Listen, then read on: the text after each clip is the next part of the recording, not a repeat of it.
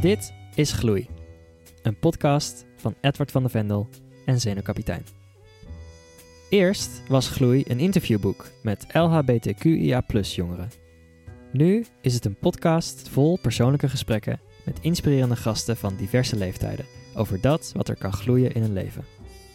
Met op het eind een fonkelnieuw gedicht.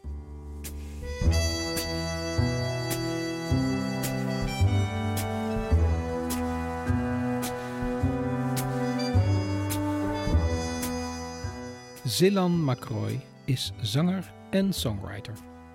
Hij groeide op in Suriname, begon al vroeg te tekenen en muziek te maken, vaak samen met tweelingbroer Jean-Gu.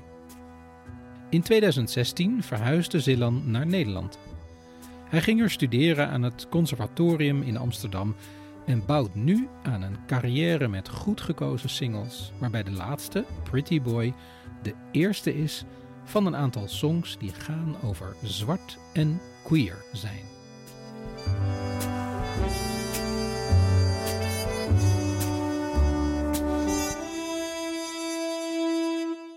Silan, de teksten die jij schrijft, daarvan heb je wel eens gezegd dat ze autobiografisch of, nou laten we zeggen op zijn minst semi-autobiografisch zijn. En de allereerste zin van Pretty Boy van je laatste song is, eh, die gaat over a, sensitive boy. Ja. Hè, de- I was always quite a sensitive boy. Mhm. Is die zin nou autobiografisch al? Het is misschien de meest autobiografische zin die ik eh, ooit heb geschreven of zo. Echt waar? Ja, soms, soms bij het schrijven dan ehm, is het even, altijd even zoeken. Vooral inhoudelijk. Maar soms heb je gewoon zo'n zin.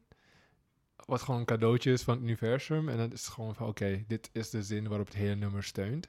En dat is in dit geval bij Pretty Boy wel echt gewoon die eerste zin. I was always quite a sensitive boy. Omdat het gewoon zoveel, zoveel losmaakt al direct. Over gewoon mijn hele coming of age verhaal.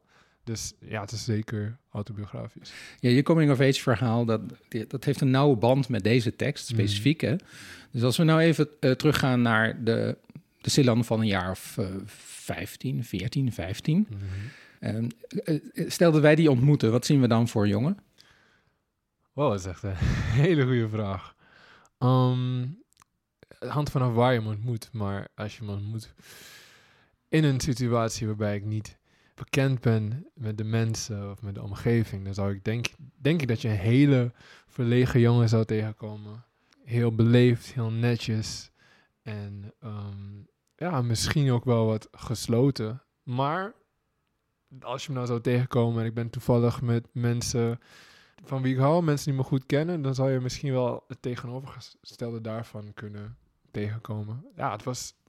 Toen was het echt gewoon eh, eh, mijn twee extremen. Dus de hele introverte kant en de hele open, extroverte kant. Die, waren, die wisselden elkaar af. Het hing, het hing echt af van waar ik was en met wie ik was. En, alle nieuwe sociale ehm, eh, kennismakingen vond ik gewoon best eng toen.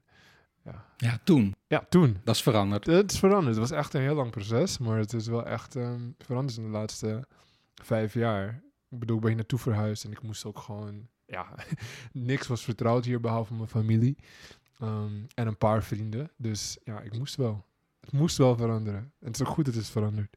Maar zo'n zin, eh, letterlijk de zin I was always quite a sensitive boy, die, Mhm. die doet ook een beetje vermoeden dat dat, dat sensitieve, dat gevoelige niet verdwenen is. Mhm. Nee, zeker niet. Vroeger zag ik het als een ehm, weakness. En nu zie ik het meer als een kracht. Ook vooral omdat het heel erg heeft geholpen om me als songwriter mijn gevoelens uit te drukken. En ik denk dat als songwriter die gevoeligheid gewoon het belangrijkste is. Ehm, als je in connectie staat met je eigen gevoelens, dat betekent dat je waarschijnlijk op die manier ook in connectie kan staan met de gevoelens van andere mensen. Dus ik zie het nu echt als een, als een, eh, als een kracht. Wat een interessante ontdekking. Dus Ja. er moet een punt geweest zijn dat je hebt gedacht, als ik zo eerlijk mogelijk ben in mijn songs, dan raak ik mensen daar meer mee dan wanneer ik een beschrijving van iets geef. Ja. Is, is daar ooit een ontdekking geweest? Hmm, ik weet niet wanneer het moment was dat ik, dat ik doorhad dat als, als mijn muziek zo authentiek als mogelijk was en zo open en rauw als mogelijk was, dat het iets deed met mensen. Ik weet niet wat het moment was, maar ik weet wel dat het bepaalde songs waren die, ehm, als ik die voor het eerst speelde, zoals een Second Hand Lover of zoals een Pretty Boy, dat zijn beide keer dat ik die songs heb gespeeld voor het eerst. Bijvoorbeeld uh, Second Hand Lover voor het eerst voor twee vrienden in Suriname. En ze waren allebei van, like, wow, wat what is dit? En dat was echt alleen maar nog de eerste verse en eerste refreintje. En toen Pretty Boy voor het eerst speelde op het conservatorium, ook gewoon dat ik dacht van, oh wow, dit is mijn meest naakte song ooit. En ik speelde het voor mijn klasgenoten, die ik allemaal respecteer, omdat het allemaal geweldige muzikanten waren.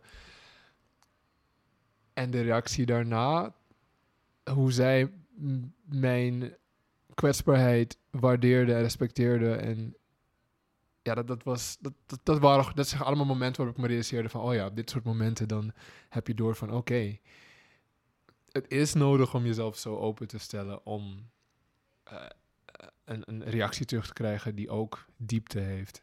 Ja. En die ook ja, dingen losmaakt bij mensen. Dus. Eh, je noemde daar straks ook even het woord verlegen. Hing een mm. beetje vanaf in welke mm. omstandigheden. Maar mm. voor een verlegen iemand de showbiz ingaan. Inderdaad, je, je meest naakte gevoelens. Je hebt het ook wel eens vergeleken met dagboek. Mm-hmm. Uh, mm-hmm. Stukjes uit je dagboek, hè, mm-hmm. je teksten. Uh, is daar niet ook heel veel moed voor nodig? Ja, um, zeker, heel, er zeker heel veel moed voor nodig. Um, ik weet het zelf niet goed uit te leggen, omdat het heel erg een soort van tegenstrijdigheid is. Was als tiener, heel erg verlegen tiener, maar wel op het podium willen staan. En wel, weet je, gehoord willen worden en wel iets te zeggen willen hebben. En ik denk dat ik als hele kleine jongen, die verlegenheid, die, die, die werd een soort van, in mijn tienerjaren werd het een soort van muur, een soort van laag om mezelf te beschermen, om mezelf niet echt te laten zien. Maar als kleine jongen had ik wel, dat was niet eh, ehm, wie ik was als hele kleine jongen. Ik denk dat het daarvan uitkomt dat ik toch wel altijd die drang heb blijven hebben om mezelf te laten zien en gehoord te worden. En ehm, op het podium viel die, die, die verlegenheid van me af. En ik weet zelf ook niet waarom.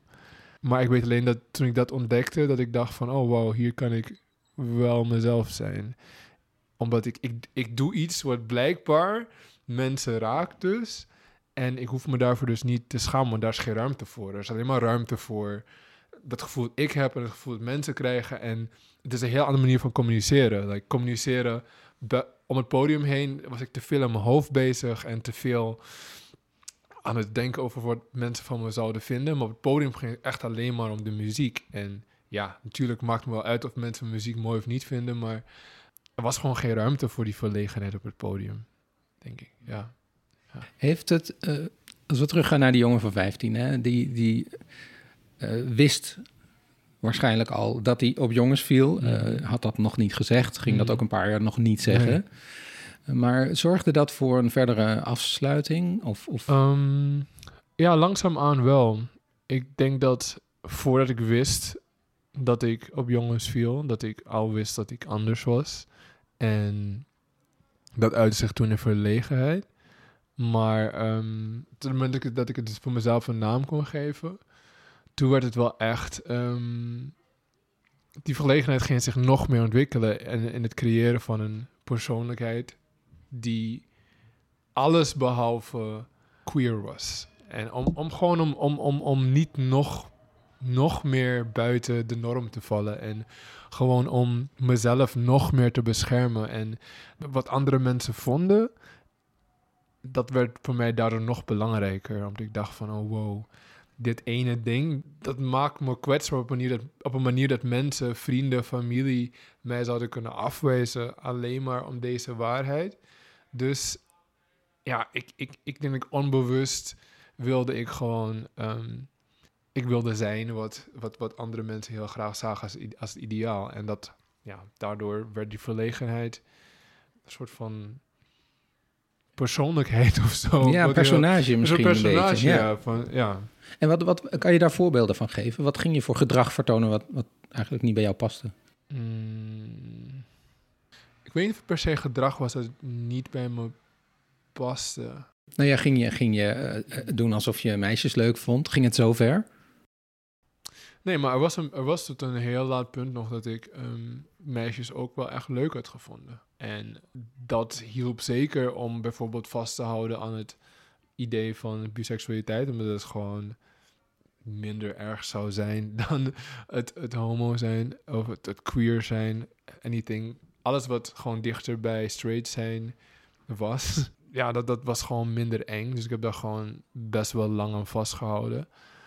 Maar gewoon, het, ik, ik weet niet, het zijn, het zijn zoveel kleine dingen. En gewoon als het gaat om een manier waarop je beweegt, dat je gewoon je hele zijn, het was policed. Het was gewoon elke handeling die ik maakte, ehm, analyseerde ik in mijn hoofd van, oh wait, dit kan niet vrouwelijk zijn, dit kan niet, dit, dit mag niet eh, iets weggeven. Of de manier hoe ik praat of zo, van, oh, ik, ook klonk ik daar vrouwelijk of klonk ik daar gay of like, ehm, mag ik bepaalde dingen leuk vinden, zoals bepaalde tv-shows of bepaalde dingen die niet passen in het macho-beeld. En ik denk dat als ik nu terug denk van, damn, like, geen van die dingen was. Wat maakte, maakte enig ding uit. En, Nee. en, en, en, en het was een soort, maar het was een soort van hyperfocus op, oké, alles wat ik doe, moet gewoon ervoor zorgen dat die waarheid, ehm, ja, verborgen blijft. Of nou ja, niet aan de, op, aan de komt Ja. drijven. Ja, alsof, Ja. alsof je dus altijd een soort tweede Silan met je meedroeg... die aan het beoordelen Ja, was wat, ja. eh, wat de zichtbare Silan Precies, deed. ja. Dus, Ja. Dus, dus, dus ik kan het daardoor ook, daardoor ook gewoon heel moeilijk ehm, bewust, bewust zeggen van... oké, oh, dat deed ik en dat deed ik, dat deed ik. Maar het zijn gewoon heel veel kleine dingen. En, en, en heel erg die waarheid uit de weg gaan. En, ehm, en het, ja, dat verlegen zijn hielp heel erg. Want ik denk dat er door, door gewoon wat meer afgesloten te zijn... of wat meer van me af te stoten op een bepaalde manier dat, dat ja, mensen komen dan gewoon niet, niet heel dichtbij op die manier. Dus ja. Tekende je in die tijd ook nog veel? Jullie hebben ook allebei een soort kunstopleiding gedaan. Ehm, ik heb heel lang nog getekend en geschilderd. Dus ja, ik volgens mij tot mijn 18e, 19e nog heel serieus. Want toen volgden ook nog lessen bij een Surinaamse kunstenaar ehm, bij hem thuis. We hebben ook nog geëxposeerd op de Nationale Kunstbeurs als zijn ehm, eh, studenten en zo. Dus het was, ja, Ja, het is Dus tijd vrij ik serieus. Ja. Ja. vrij serieus, ja. Vrij serieus. Was, de muziek was heel dominerend op een gegeven moment, omdat we muziek begonnen te schrijven en het was heel, heel verslavend. Ehm, omdat het zo ontastbaar is juist. Het zijn gewoon woorden die je schrijft op papier en dan sla je een akkoord aan en je zingt iets en het is ineens in de ruimte en het gaat weg. En maar ehm, het, het tekenen en schilderen bleef ook heel lang gewoon een nodige ehm, vorm van zelfexpressie. Wat, wat, voor, Ja. wat, wat maakt die ongeveer? Wat, wat voor dingen? Het realistisch of Het figuratief? waren altijd mensfiguren. Altijd. Altijd. Het was altijd eh, het lichaam of gezicht. Vooral heel veel portretten. Ik weet niet, ik, ehm, ik ben altijd geïnteresseerd geweest in, in, in schoonheidsbeelden. En in, in, in, in eh, diversiteit van het lichaam zelf. En, en ja, gewoon... Ja, als ik, als ik dan tekende, dan stelde ik me ook direct voor like, wat, wie zo iemand was dan. Want ik tekende heel vaak, tekende ik ook wel na. Maar het leukste vond ik zelf om zelf gewoon wat lijntjes bij elkaar te zetten. En op een gegeven moment heb je een, een gezicht. en het is gewoon uit mijn hoofd. En het kan gewoon iedereen zijn. En ja, dat, dat, het ging vooral voor mij om de verbeelding bij, Ja. bij het tekenen. Ja. Gewoon het creëren van iets uit, uit niets eigenlijk. En zelfs bij de muziek eigenlijk ook. Van, ja, je slaat een noot aan op een instrument en die creëert een klank. En dat triggert ineens een melodie of een zin of een woordje. En ineens heb je iets dat betekenis krijgt of zo. Ja, ja, die magie daarvan is geweldig inderdaad. ja zeker. Maar eh, jij zegt, eh, ik ben altijd geïnteresseerd geweest in, in de vele vormen van schoonheid. Nou, Mhm. dat blijkt ook uit bijvoorbeeld de teksten van je laatste song. Mhm. Als we even teruggaan naar Pretty Boy, daar staat dat heel duidelijk in. Nou, het woord beauty komt er een heleboel keren Mhm. in voor. Pretty Mhm. Boy, de titel zegt het al. Maar er zit ook een bepaald soort woede in, Zeker. eh, gericht aan de, de, de knappe jongens. Als je dat zo zegt, ik was geïnteresseerd of of geïntrigeerd door schoonheid. Mhm. Had je dan ook een oordeel over jezelf? Zeker, zware oordelen over mezelf. Hele zware oordelen over mezelf. Ik, ehm, ik denk dat ehm, bij mij, als ik terugkijk, dan, dan, dan spelen twee dingen een grote rol in die verlegenheid en die ik zo naar, naar binnen gekeerd was. En dat was dus één, het niet kunnen dealen met die waarheid van het queer zijn. En twee, heel erg de bevestiging van anderen willen krijgen. En als je dat hebt, dan ga je, ben je hele leven bezig met kijken naar, oké, wat vinden anderen mooi en wat vinden anderen leuk en wat, vinden, wat moet ik zijn om gewild te zijn. Ik denk dat mijn hele, mijn hele puberteit, tienertijd en de eerste twee jaren van mijn twenties, dat alles eigenlijk gericht was op ehm, gewild zijn. En, en, en ik denk dat dat ook gewoon mijn hele schoonheidsideaal of zo, gewoon op ongezonde ehm, de standaard was gewoon heel hoog. En, ik, en die standaard was voor me, vooral voor mezelf heel hoog. Als ik terugkijk, denk ik echt van... Oh, wow. Like, Oké, de puberteit was rough. Maar ehm, het beeld dat ik van mezelf had... was echt gewoon niet eerlijk naar mezelf toe of zo. En, en ja, als je dat zelf gelooft... dan, dan heeft het ook gewoon effect op... Op, ehm, ja, op de mensen op je heen en hoe je, en hoe je je gedraagt en zo. Dus dat was zeker een heel erg een... ehm, om je vraag te beantwoorden, dat was, ik had zeker gewoon heel erg ehm, bepaalde beelden van mezelf die ik heel, heel moeilijk vond om te weerspreken toen. Heeft dat, omdat je onderwerp nu ook zwart en queer zijn Mhm. is, heeft dat ook met, met, met kleur te maken? Vond je jezelf ook in, in, in het zwart zijn niet, niet, niet goed genoeg, niet mooi genoeg?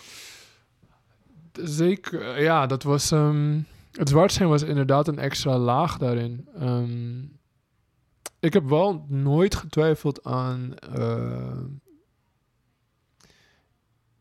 ik heb, mijn, mijn, mijn zwartheid heb ik, heb ik altijd wel omarmd. Ook al hebben andere, andere mensen ehm, daar andere opinies over gehad en andere gedachten over gehad. Ik, ik heb nooit getwijfeld aan het feit dat ik trots ben om gewoon zwart te zijn. En ehm, ik denk dat het gewoon de combinatie van de queerness en de blackness was, die voor mij een extra uitdaging vormde. Omdat er zijn gewoon bepaalde verwachtingen vanuit de black community over wat een sterke, zwarte, ideale man is. En er zijn verwachtingen, ehm, um, judgments, eh, fetishen van buiten de zwarte community. Die, die een beeld hebben van wat een zwarte man is en, en, en, en, en hoe die zich gedraagt. En, en hoe, die, weet je, hoe die mannelijkheid moet worden ingevuld, kwam gewoon van beide kanten. Van in de zwarte community en van buiten de zwarte community. En ik, ik, ik, ik, dat merkte ik wel heel erg, dat ik dat het echt, ik moest echt heel hard, ik moest echt, ehm, ik kwam echt op een punt waarbij ik, waarbij ik voor mezelf gewoon moest bepalen van, oké, ik vul mijn mannelijkheid in zoals ik dat zelf wil. Ik vul mijn blackness in zoals ik dat zelf wil. En ik vul mijn queerness in zoals ik dat zelf wil. Het waren echt gewoon wel drie layers van mijn journey naar waar ik nu ben. Die gewoon, ja, die gewoon like, vrij simultaan wel gewoon zijn gekomen op een bepaald punt waarbij ik dacht van, oh ja, ik, ik weet niet waar al die ruis van, van, van, van de ruis van buiten de community en de ruis van binnen de community doet mij geen goed. Dus ik wil echt, ik moet het gewoon voor mezelf invullen. Anders, ehm, anders leef ik alleen maar volgens de, de denkbeelden van, van anderen. Maar daar heb je rolmodellen voor nodig, denk Ja, ik. Ja. Is, eh, was bijvoorbeeld iemand als Frank Ocean Mhm. belangrijk voor je? Ah, dat was, hij was echt heel erg belangrijk. Echt heel erg belangrijk. En hij voelt ook...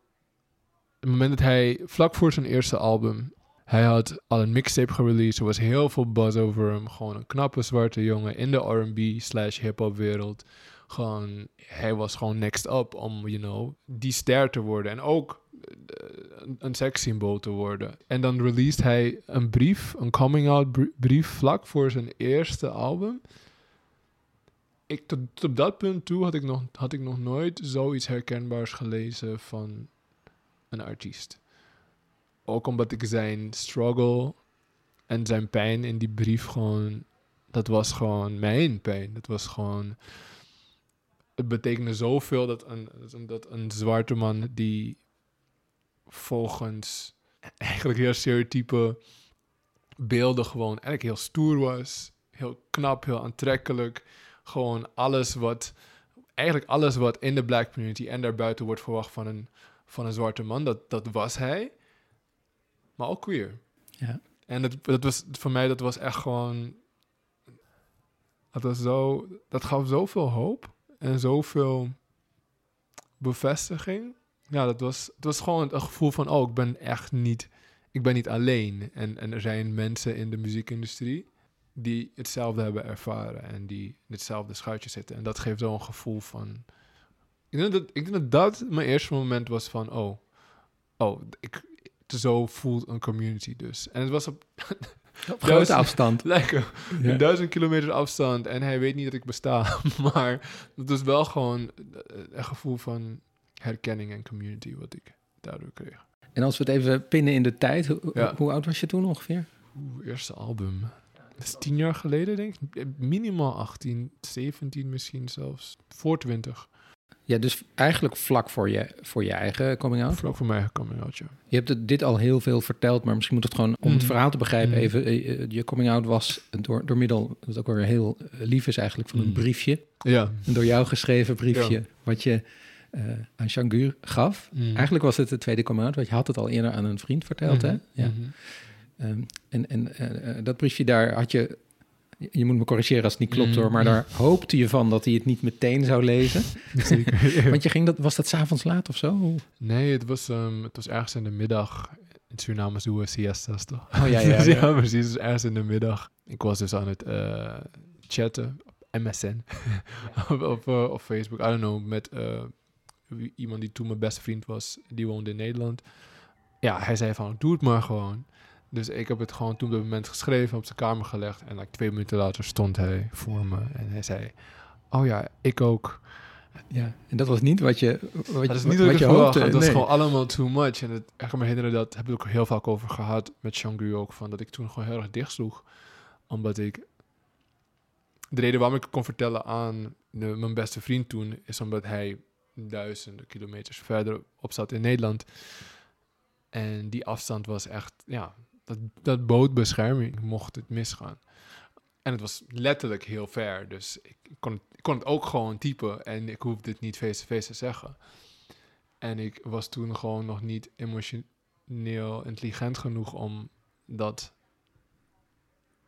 zo te kunnen. Het was te veel. Het werd te echt. Zoals Shangu heel vaak zegt. Op het je zegt, wordt het echt. En is het weer een heel ander ding om mee te dealen. Want wat nu? Weet je? En, en, en, en hoe verder? En als ik terugkijk, dan denk ik van... Oh, damn, het zou echt zo mooi kunnen zijn geweest... als we elkaar direct hadden gevonden. Maar ja, je, zulke dingen, zo'n proces kan je niet.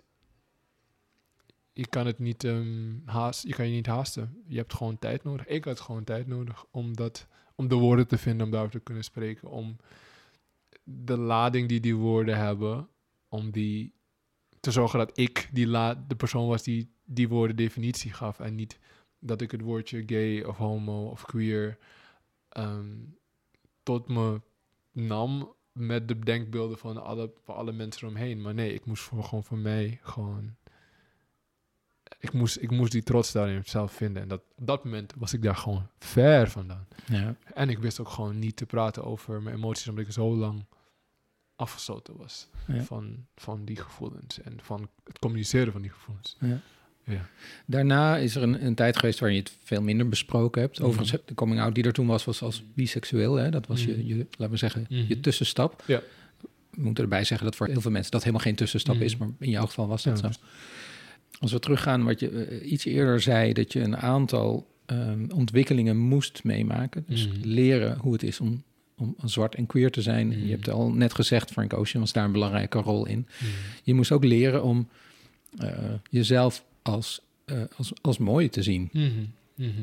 Hoe, sorry voor al deze indringende vragen. nee, ik denk nee, opeens, nee. wat vraag ik Nee, ik allemaal? ben maar, weg, ja, ja, Ja. precies. Ja, ja. maar hoe, hoe kan, je, kan je aangeven welke, welke, hoe, hoe dat is gegaan? Hoe, hoe heb je jezelf mooi leren vinden? Als ik nu terugdenk, dan denk ik van... Oh, wow. Ik heb mezelf eigenlijk altijd al mooi gevonden. Alleen werd dat verstoord door... ehm,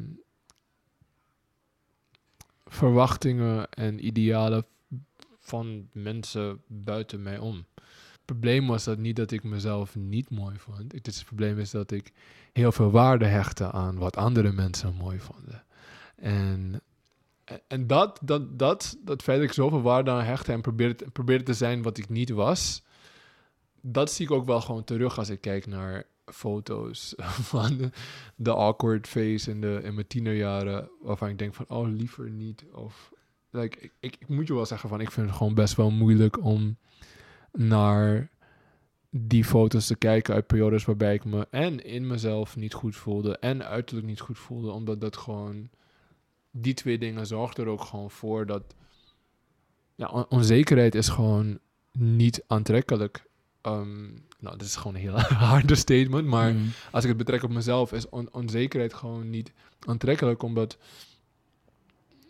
ik nu denk van, ik heb zoveel om me zo zeker over te voelen. En zo, zoveel om trots op te zijn. En toen ook, alleen toen kon ik het niet zien. En ik denk dat als ik toen zelfverzekerd was geweest, dat mijn tienerjaren, hoe ik dat heb ervaren, dat dat gewoon echt heel anders zou zijn geweest. En op een gegeven moment, dus toen die gedachte toen ik dacht van wow, ik vul het gewoon helemaal zelf in. Ik, ik, ik, ik werk aan mezelf en, en ik, ik, ik, ik, ik, eh, moet gewoon loslaten van de verwachtingen die anderen hebben. Toen ineens, toen, toen ging het heel geleidelijk aan. Elk jaar voelde ik me beter. Elk jaar vond ik zelf dat ik er beter uit ging zien. Dat, omdat ik gewoon, ja, het was gewoon hand in hand of zo, het innerlijke en het uiterlijke van, oh ja die dingen gaan gewoon vaak samen, denk ik zelf. En zo heb ik het ook ervaren. Gewoon, als die, die, die innerlijke ruis, die werd minder. En, en ook de uiterlijke ruis werd minder. Zo. Ja. Ja, en in die jaren, eh, wat ik ook uit, uit eerdere gesprekken eh, heb gehoord, waren jij en Jean-Gu weliswaar natuurlijk nog altijd met een tweeën één, maar Mhm. wel minder dan nu en minder dan daarvoor misschien. Hè? Jullie hebben een, eh, rondom de coming out, rondom het Mhm. vertrek van Jean-Gu naar Nederland, twee jaar eerder dan jij, Mm. hebben jullie een tijd, zijn jullie wat, wat, wat meer alleen opgetrokken? Ja, ja. Was dat, is dat ook allemaal nodig geweest om, om te komen waar je nu bent? Zeker. Het was toen heel moeilijk toen hij besloot dat hij naar Nederland wilde. We waren op vakantie geweest toen we 19 waren. En ehm, het was de eerste keer dat we hier waren als bijna aan het einde van zijn tienerjaren. Dus we konden gewoon, weet je, ons eigen ding doen en afspreken met jongens. En gewoon, eh, ja, weet je, gewoon wat proeven van de vrijheid die er hier zou zijn om een normaal leven te leiden. En vooral normaal in de sens van de kans krijgen om die queerness hier wel te laten zijn. En ik denk dat het voor hem, dat, dat die vrijheid op dat moment heeft het iets bij hem losgemaakt waarvan hij dacht van, oh, ik moet nu gaan. En niet alleen voor de muziek, want de muziek was natuurlijk waarschijnlijk een van de grootste drijfveren. Maar die vrijheid om ook gewoon jezelf te kunnen zijn, dat was voor hem zo, zo urgent dat hij het gewoon direct moest doen. En voor mij was het juist dat ik. ehm, het was confronterend. Het was heel confronterend. ehm, en ik merkte gewoon bij mezelf van, oh, ik ben nog niet klaar voor die vrijheid. Want ik, ik denk dat ik er gewoon... Ja, ik denk dat er was gewoon nog te veel... Te veel wat ik, wat ik aan moest pakken in mijn hoofd om, om die stap te kunnen maken. Ik denk ik was gewoon vooral heel erg, heel erg voorzichtig. Omdat ik, omdat ik nieuw, nieuwheid vond ik gewoon eng of zo.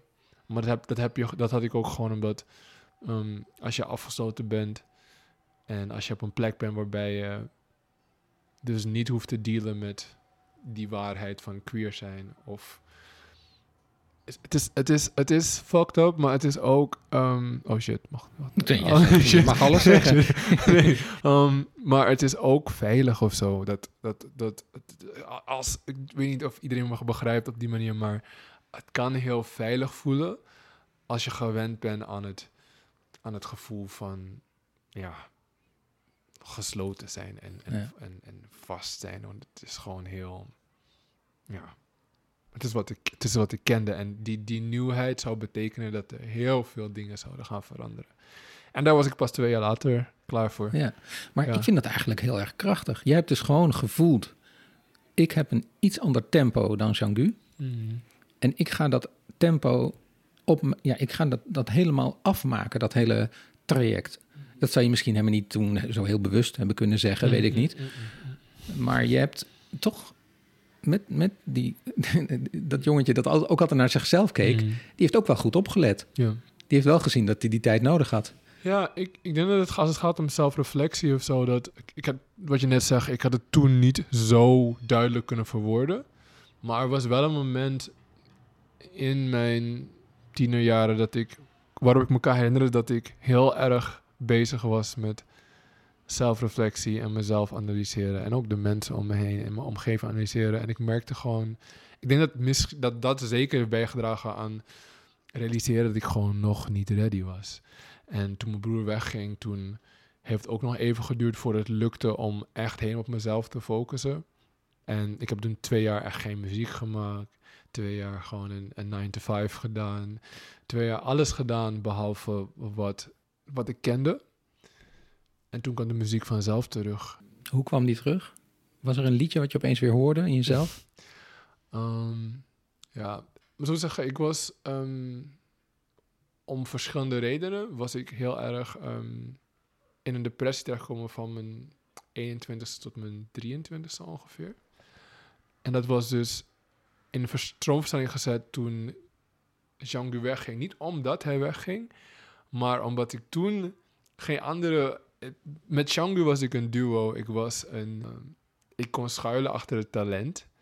En zonder dat duo te zijn en zonder ehm, moest ik wel gewoon uitvinden wie ik was als ik alleen was en wie ik was ook als er geen muziek zou zijn.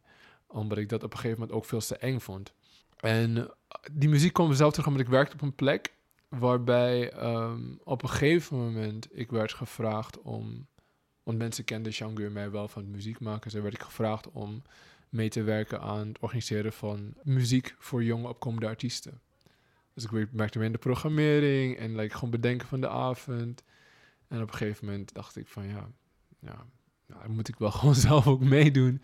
En dat kwam gewoon langzaam weer terug, dat gevoel van het podium zijn. En omdat ik juist gewoon zoveel dingen in me hield, was dat gewoon zo'n mooie plek om dat allemaal weer uit te laten. Dus ik, op dat moment viel ik gewoon ja, ik, het, is niet, het is niet uit te leggen van mezelf, maar die muziek kwam gewoon zelf weer terug, omdat het gewoon...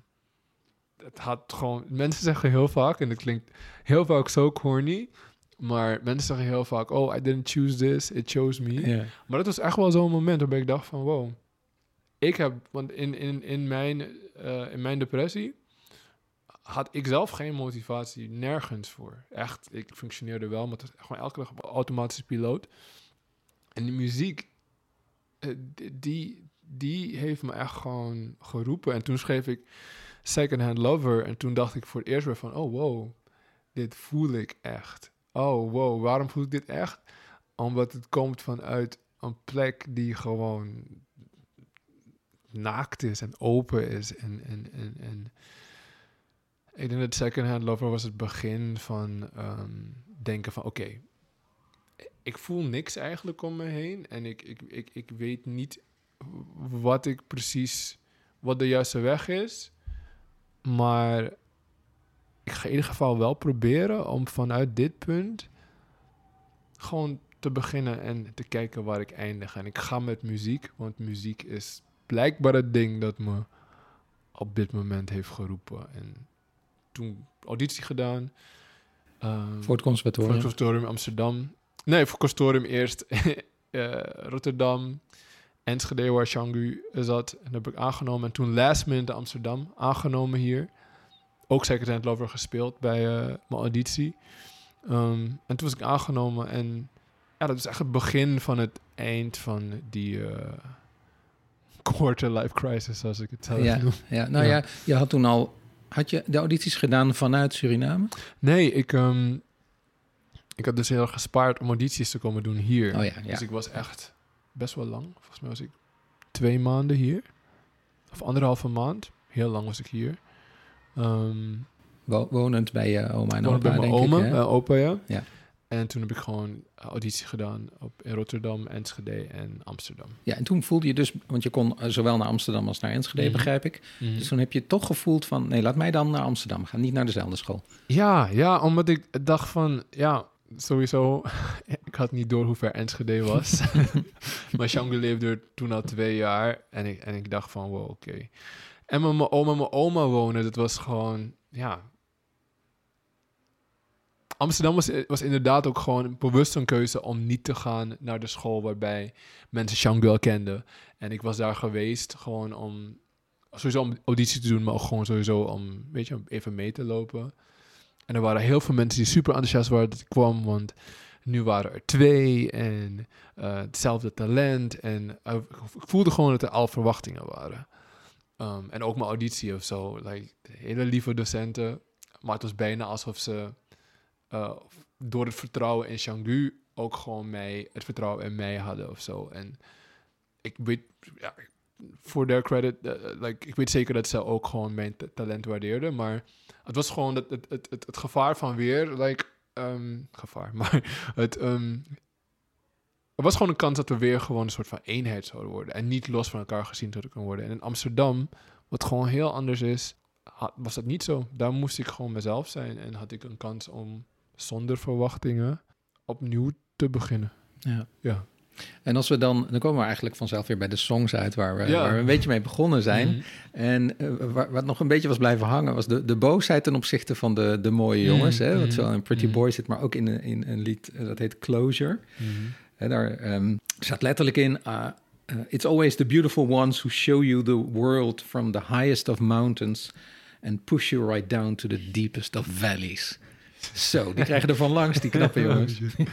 ja, nee. Uh, dus eigenlijk, eigenlijk, die knappe jongens zijn natuurlijk een meta metafoor voor die schoonheidsidealen. En, en, en in Pretty Boy, in, tenminste in Pretty Boy is, is, is die, die, die Pretty Boy tegen wie ik zing, is eigenlijk een metafoor voor het schoonheidsideaal. Wel getriggerd door bepaalde ervaringen en getriggerd door mensen. Maar um, het is gewoon. Bij Pretty Boy is het die onzekerheid over mezelf had gewoon een effect op de relaties die ik had, omdat ik uh, mensen heel erg verhemelde, om zo te zeggen. Het was ook een beetje een ongezonde verhouding met afwijzing. Omdat ik, omdat ik uh, mezelf betrapte erop dat ik, dat ik dacht van, oh wow, als ik met hem kan zijn, dat betekent, dat zegt dat dit over mij, wat gewoon heel erg ongezond is. En gewoon die verkeer, die ongezonde verhouding met um, afwijzing of zo, die vergroten mij onzekerheden nog meer. En dat is eigenlijk Pretty Boy in zijn geheel. En bij Closure is het gewoon. Closure is um, eigenlijk part 2 van Pretty Boy, maar gewoon eerder gereleased. Um, maar Closure is eigenlijk het begin van het einde van loslaten van dat beeld. Alleen het is nog steeds het is gewoon veel persoonlijker. Het is gewoon veel. Het staat, staat losser van het grote idee van schoonheid. En het is gewoon meer op een one-on-one level. Ja, daar, daar zeg je bijvoorbeeld in: I, I tend to dramatize, overanalyze, criticize every little thing I do, and I get awkward. Nou, daar hebben we het eigenlijk yeah. heel veel over awkward and nervous. ja. But, maar er is een but, dat is mooi. But I'm a man of my word. You know that I'm honest. Ja. Not a saint nor a god, but a king.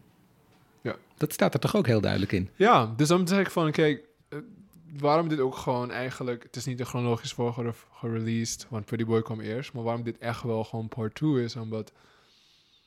Um, ik schreef dit closure dus en het was echt vanuit een heartache. En het was echt vanuit um, weer hetzelfde gevoel van Pretty Boy.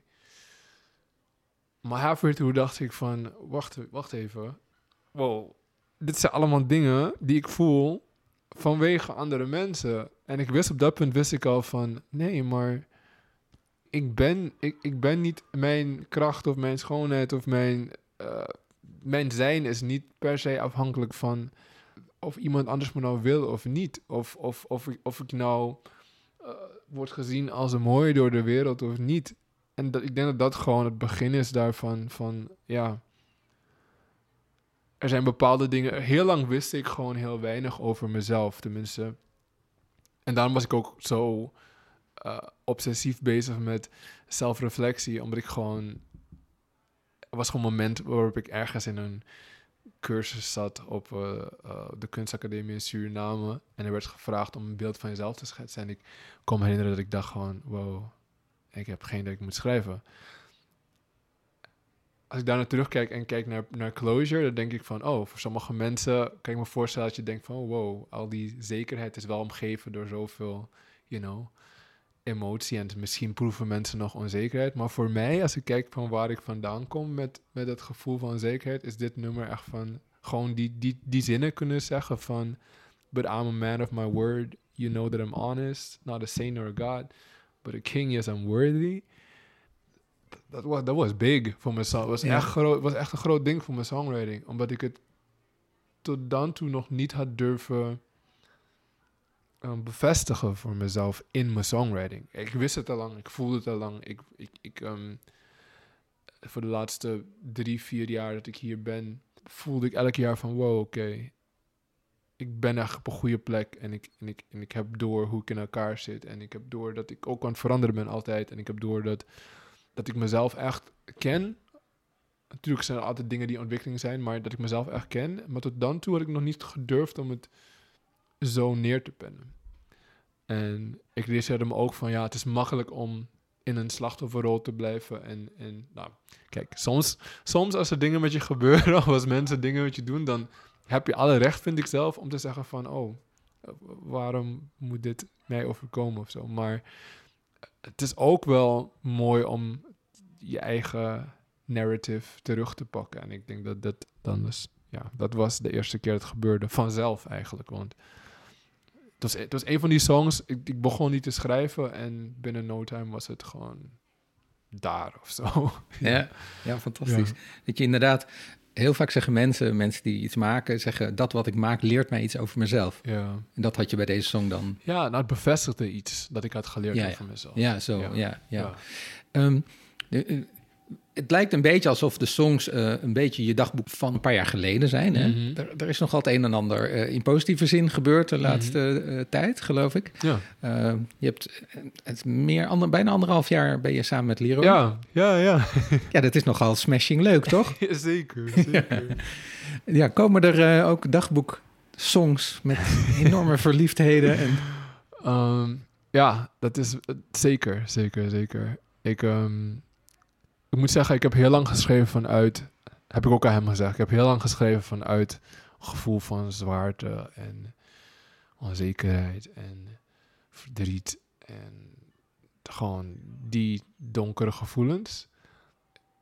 Mijn pen is gewoon nog achter op waar ik nu ben als mens of zo. En ik merk gewoon dat ik nu met hem voor het eerst. Eigenlijk op een bepaalde manier leert hij me schrijven vanuit de lichtheid en vanuit. Ja, vanuit de plek waar ik nu ben. En ik, dat, is een proces, want ik heb. eh, ik merk nu gewoon echt de laatste tijd dat, dat, dat, ik, dat ik steeds meer. beter die, die gevoelens, die lichte gevoelens kan, kan pakken. op een manier dat ze voelen als mij. Dat ze, dat ze niet een een, zeg je dat, een, dat ze niet iets proberen te zijn, maar dat ze echt gewoon zijn wat ik, wat ik voel. En daar, sp- daar speelt hij gewoon, daar speelt Leroy echt gewoon een, grote, grote rol in. Hij weet het nog niet, want hij moet, ik, ik heb hem laatst voor het eerst gezegd van, oh, ik heb een song over je geschreven.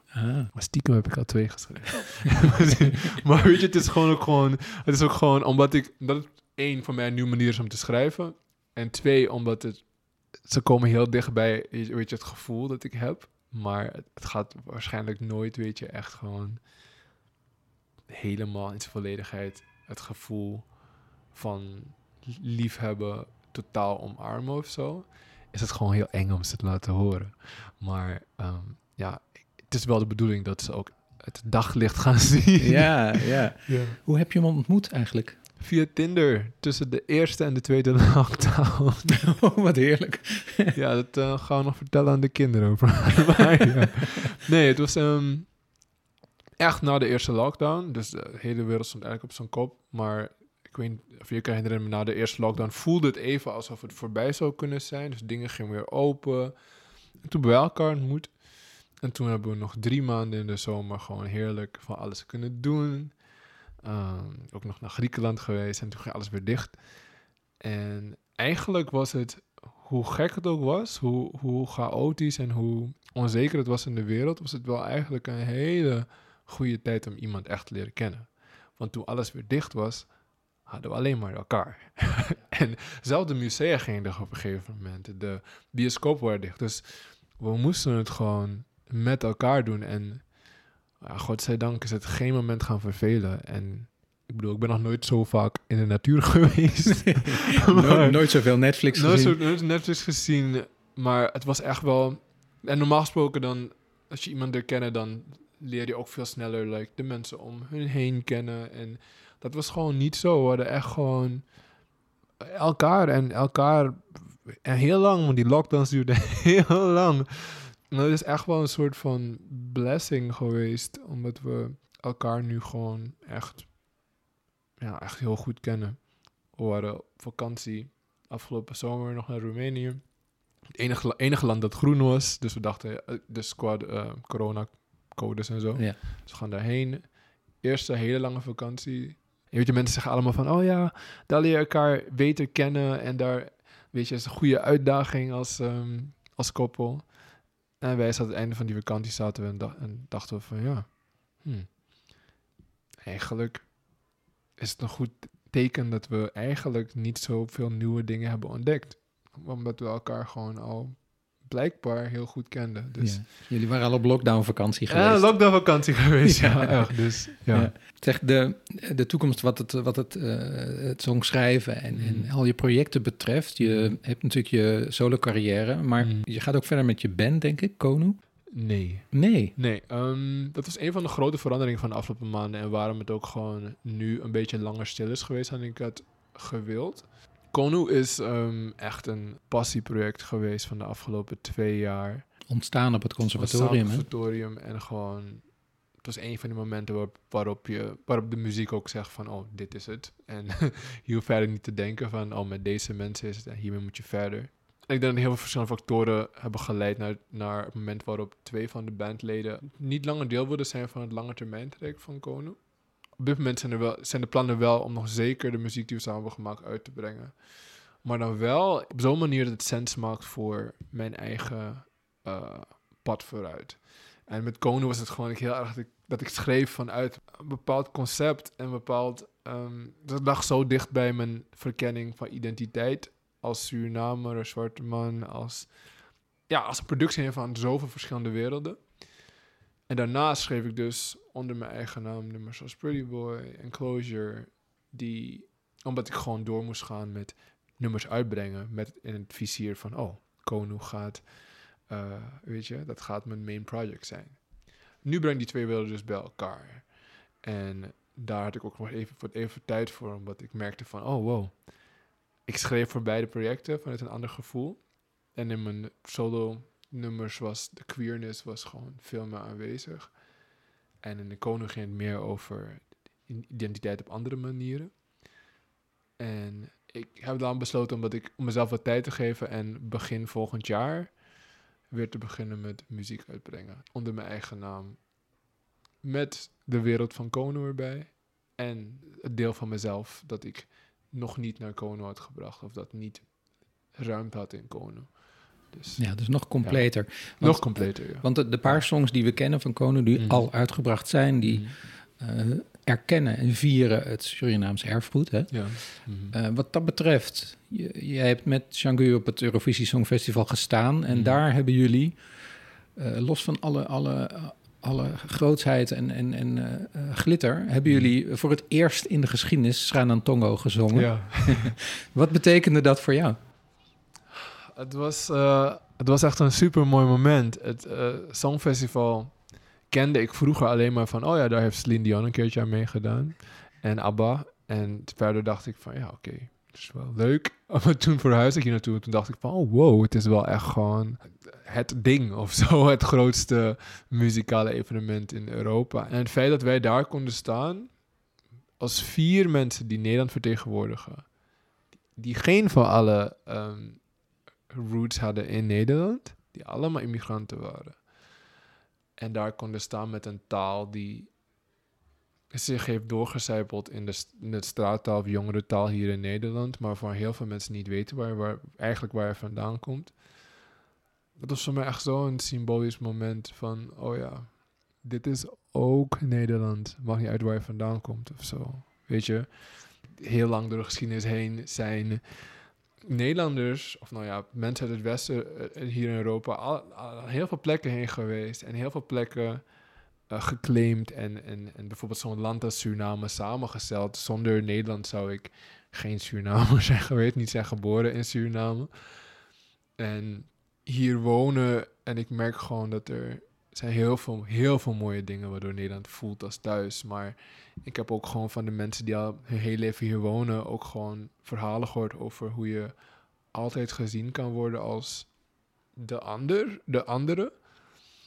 En ik denk dat het Songfestival, niet alleen voor ons, maar ook gewoon voor heel veel Surinaamse mensen. En dat zeg ik omdat ik echt elke week nog steeds ehm, mensen tegenkom die, die zeggen dat ze trots op ons zijn. Dat zijn dan mensen van mijn moeders leeftijd of van, ehm, ja, eigenlijk de oudere generatie Surinamers. Die, die, echt, die, die zijn voor mij echt, van iedereen echt de trots geweest. Van, oh wauw, gewoon in dit land dat wij thuis noemen.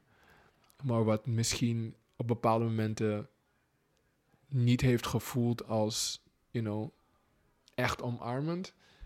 Daar staan we wel met die taal.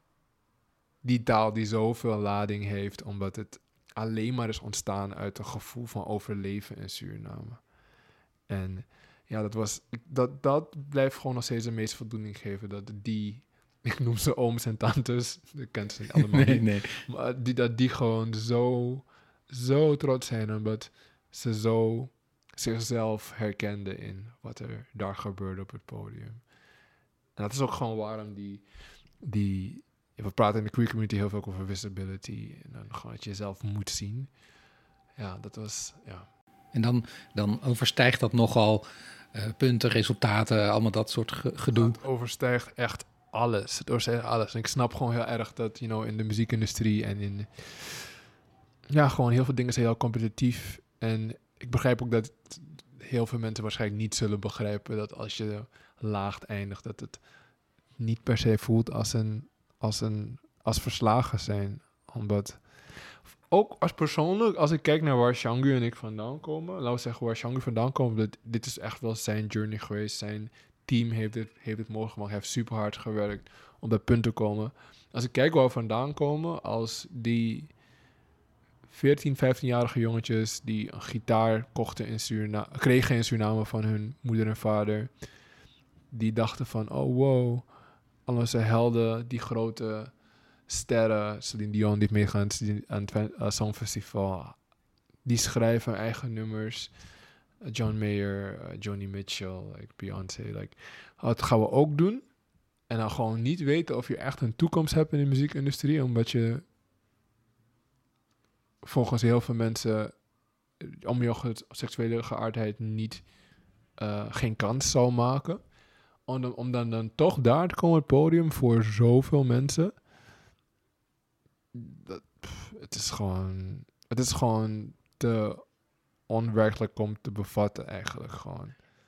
Ik verheug me enorm op de verdere zichtbaarheid van jou de komende tijd. In tekst en in, eh, in je stem. Ontzettend bedankt dat je wilde, Dank je. wilde komen. Dank je. Yes.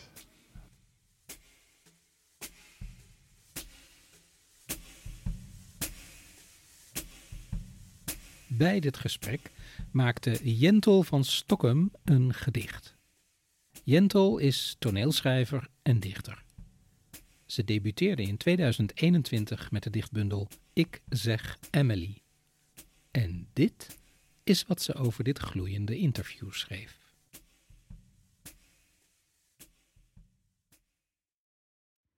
Hier. Wat is hier vertrouwd? En wanneer valt die verlegenheid van me af? Matte mantel gevoerd met schaterkleuren, purper, koninklijk magenta. Hier wacht ik op een reactie. Hier leg ik een briefje op een bed. Hier snoei ik tussen ons de afstand. Ik heb mezelf tot personage getransformeerd. bekeek iedere handeling vanuit iedere hoek. Het heeft lang geduurd voor ik mezelf leerde kennen. Hier bevoel ik een snaar. Hier breek ik opnieuw mijn hart. Raak ik verslaafd aan iets ontastbaars. Hier rek ik een baslijn op, herhaal ik liefde. Ben ik niet altijd een gevoelige jongen geweest? Hier zoek ik schoonheid in. En wat als ik niet kan schuilen achter mijn talent?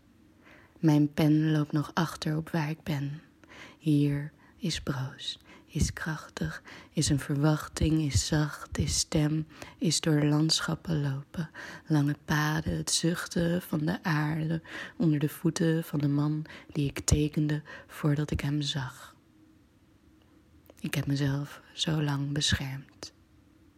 Nu adem ik vooral het herfstlicht in.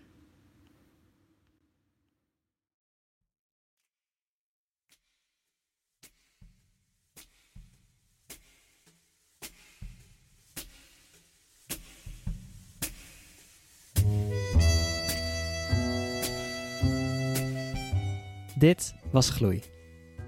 Edward van de Vendel deed de interviews. Productie en editing waren in handen van Zene Kapitein. En single-uitgeverijen maakten deze podcast financieel mogelijk. Het gedicht van deze week werd geschreven door Jentel van Stokkem. En Floor de Goede maakte een getekend portret.